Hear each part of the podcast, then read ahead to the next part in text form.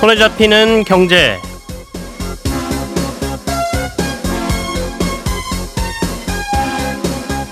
안녕하십니까 김치영입니다. 낮은 생산성과 인구 감소를 극복하지 못하면 우리 경제가 2040년대에 역성장을 할 수 있다는 한국은행의 전망이 나왔습니다. 법적 효력을 인정받은 미술품 조각 투자 상품이 처음으로 등장했습니다.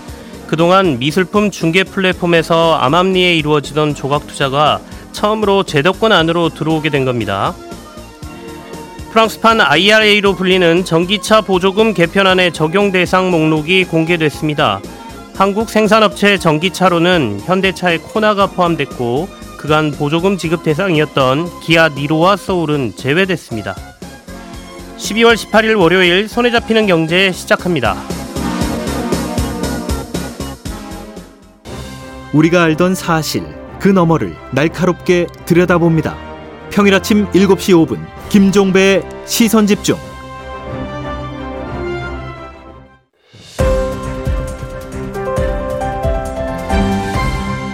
이진우의 손에 잡히는 경제. 어, 이진우 기자 목소리가 아니네 라고 생각하시는 분들 많으실 것 같은데요. 네, 저는 경제뉴스 큐레이터 김큐 김치영입니다. 어, 이진우 기자가 월요일부터 목요일까지 휴가를 갔거든요. 그래서 제가 이번 주 월, 화, 목 이렇게 진행을 하게 됐습니다. 잘 부탁드리겠습니다. 아, 월요일은 어, MBC 양효걸 기자 그리고 서울신문 송현서 기자 그리고 언더스탠딩의 안승찬 기자와 함께합니다. 세 분 어서 오십시오. 안녕하세요. 먼저 안승찬 기자가 가져오신 소식부터 들어볼까요? 예. 어, 한국은행이 앞서 2024년이 되면 우리나라가 마이너스 성장할 거다 이런 꽤 비관적인 전망을 내놨는데 그렇습니다. 이거 좀 무서워해야 되는 겁니까?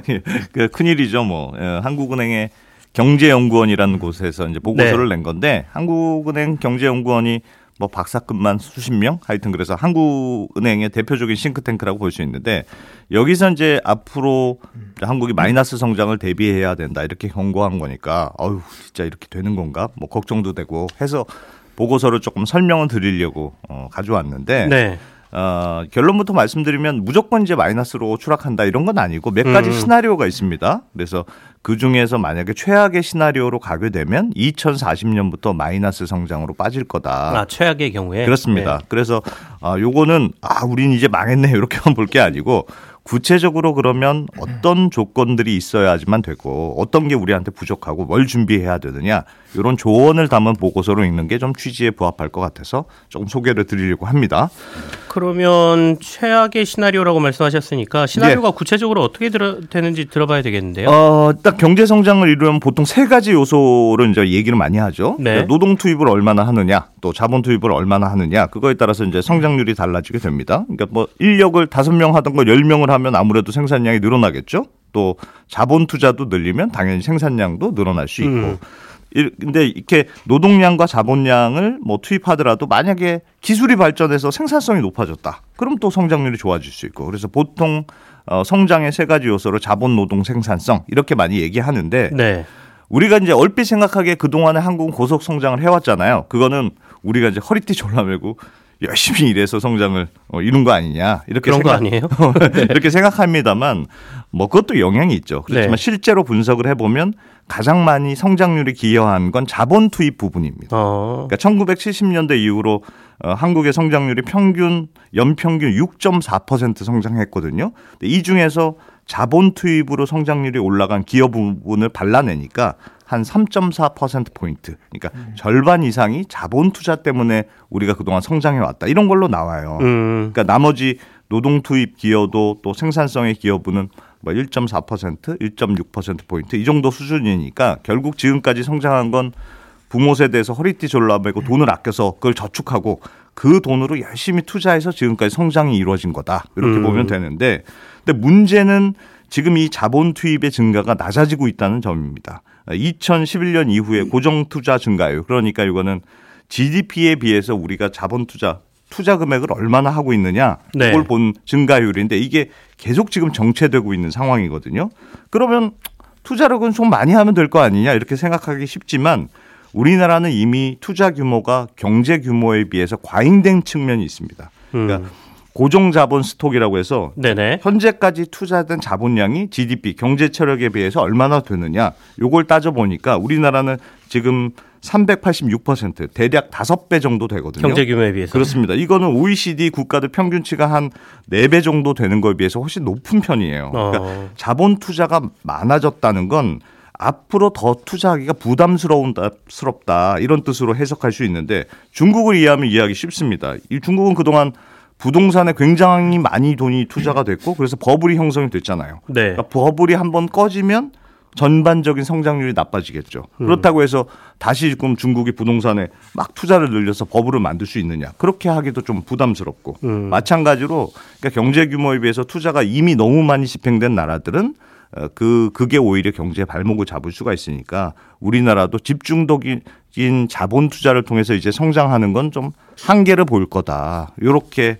기대할 수 있죠. 그러면 자본 투자에서 한계를 보인다 그러면 나머지 이제 노동력하고 생산성 올려야 되는데 그렇습니다. 노동력은 우리 인구 감소한다 그러니까 이건 힘들어 보이고 그렇죠. 결국엔 생산성이란 말씀이신가요? 그렇습니다. 그러니까 인구는 뭐 지금 말씀하셨던 대로 줄어들고 있는 상황이니까 노동 투입은 뭐 마이너스로 가고 있다고 봐야 되고 그래서 뭐 드라마틱하게 출산율이 올라간다거나 뭐 이민을 아주 적극적으로 받는다거나 그런 일이 없으면 노동 투입은 좀 어려울 걸로 예상하는 게 합리적이고 네. 게다가 이제 요즘은 사람들이 노동하는 노동 시간도 계속 줄어드는 추세잖아요. 음. 노동 투입은 뭐 2차 저차 줄어들 수밖에 없다고 봐야 되고 결국 남은 건 생산성인데 아, 이게 자본 투입이 마땅치가 않고 노동력을 투입하는 양이 줄어들더라도 기술을 열심히 발전시켜서 생산성이 높아지면 마치 이제 연비 좋은 차로 바꿨듯이 네. 멀리 갈 수 있는 것처럼 생산성을 끌어올리면 되는데 아, 그래서 한국 어, 은행 경제연구원도 생산성을 어떻게 높이는 게 아, 관건이다. 음, 어떻게 음. 높일 것이냐 이게 관건이라고 얘기하는데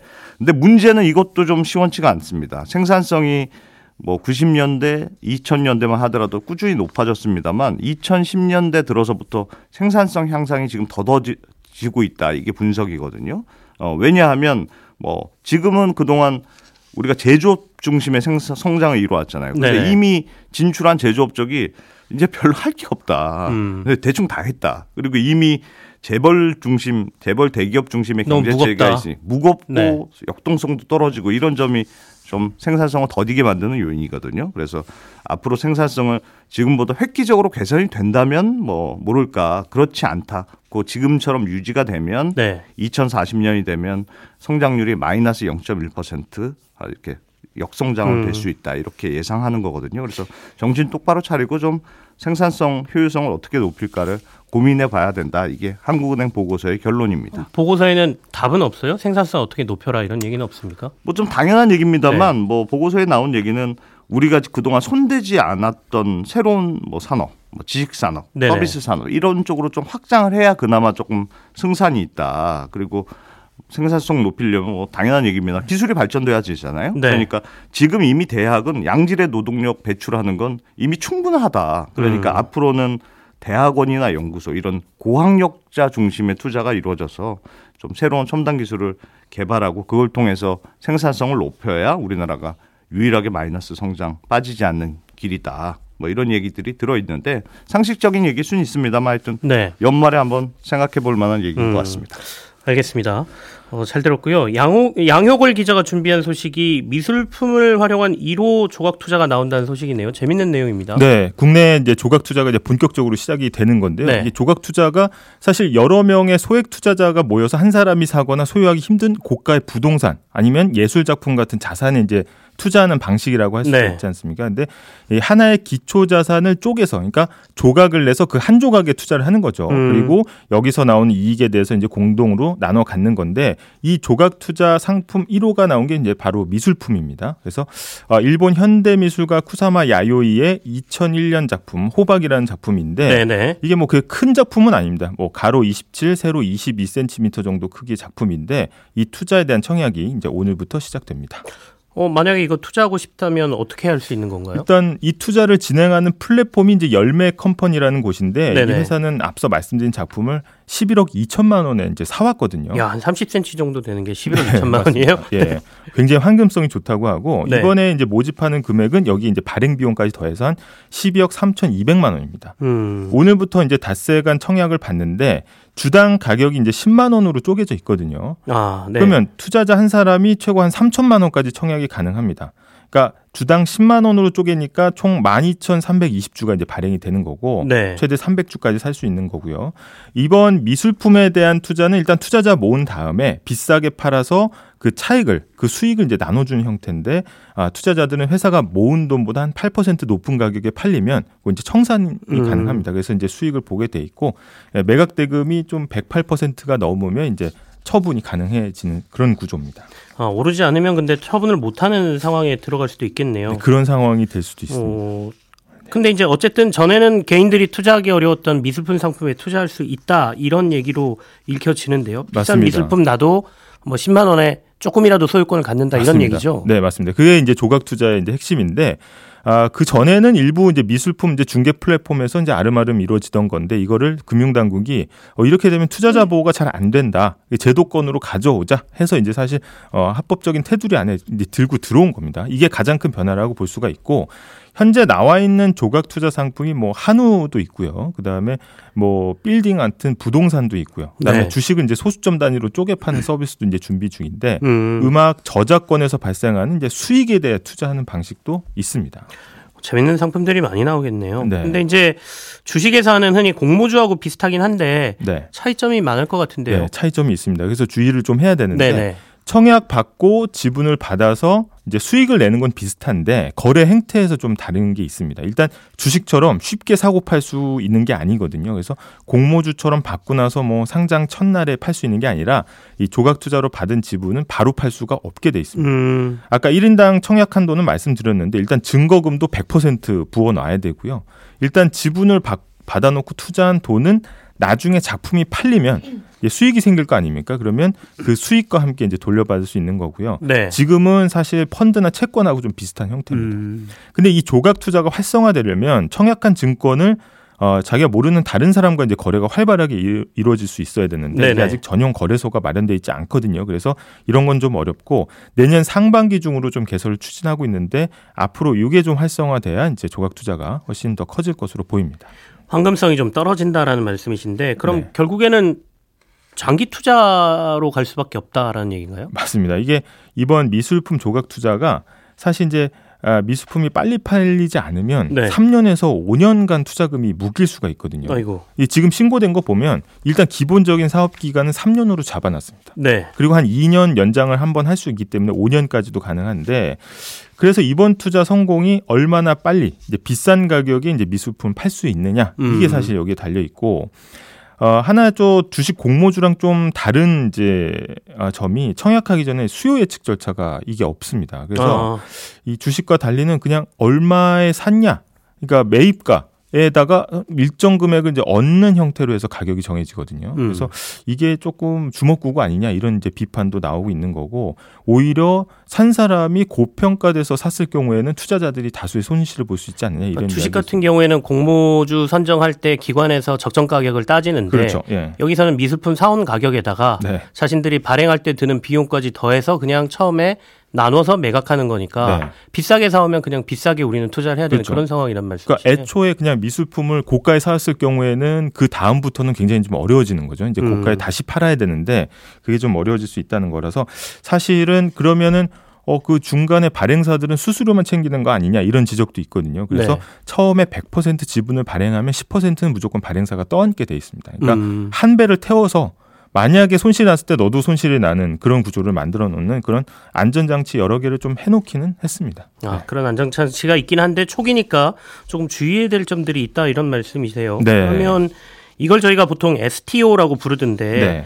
어, 미술품 말고도 앞으로 이제 다양한 다른 자산으로 조각 투자 가능한 상품들이 나올 걸로 보이는데 네. 이번 미술품 1호 투자가 굉장히 이 시장에는 중요한 역할을 하겠습니다. 그렇습니다. 이 미술품 투자가 잘 돼야 그 다음에 이제 줄줄이 나오는 상품들도 이제 굉장히 수요가 커질 수 있겠죠. 그래서 어 근데 여러 가지 조금 이제 위험한 점들이 있습니다. 일반 투자자가 볼 때 이게 조각 투자로 발행한 증권의 가치 하고 실제 작품 가격에 대한 시장 평가가 다를 수가 있거든요. 아까 이제 고가 매입 이야기도 말씀을 드렸지만 예를 들어서 10만 원에 산 증권이 두 배가 됐는데 정작 미술품은 시장에서 그만큼 가격에 팔리지 않는다라고 하면은 사실 이제 소위 말해서 수익을 실현해야 되는 엑시이 이제 안 될 수가 있거든요. 팔리지 않으니까. 그리고 작품이 또 언제 팔릴지도 사실 불명확한 상황이 있습니다. 그리고 만약에 이제 지분이 큰 이제 투자자가 아, 나는 이 기초 자산 안 팔겠다라고 이제 반대할 경우에는 이제 아, 매각도 무산될 수가 있는 상황이라서 네. 사실은 금감원도 여기에 대해서는 이제 조금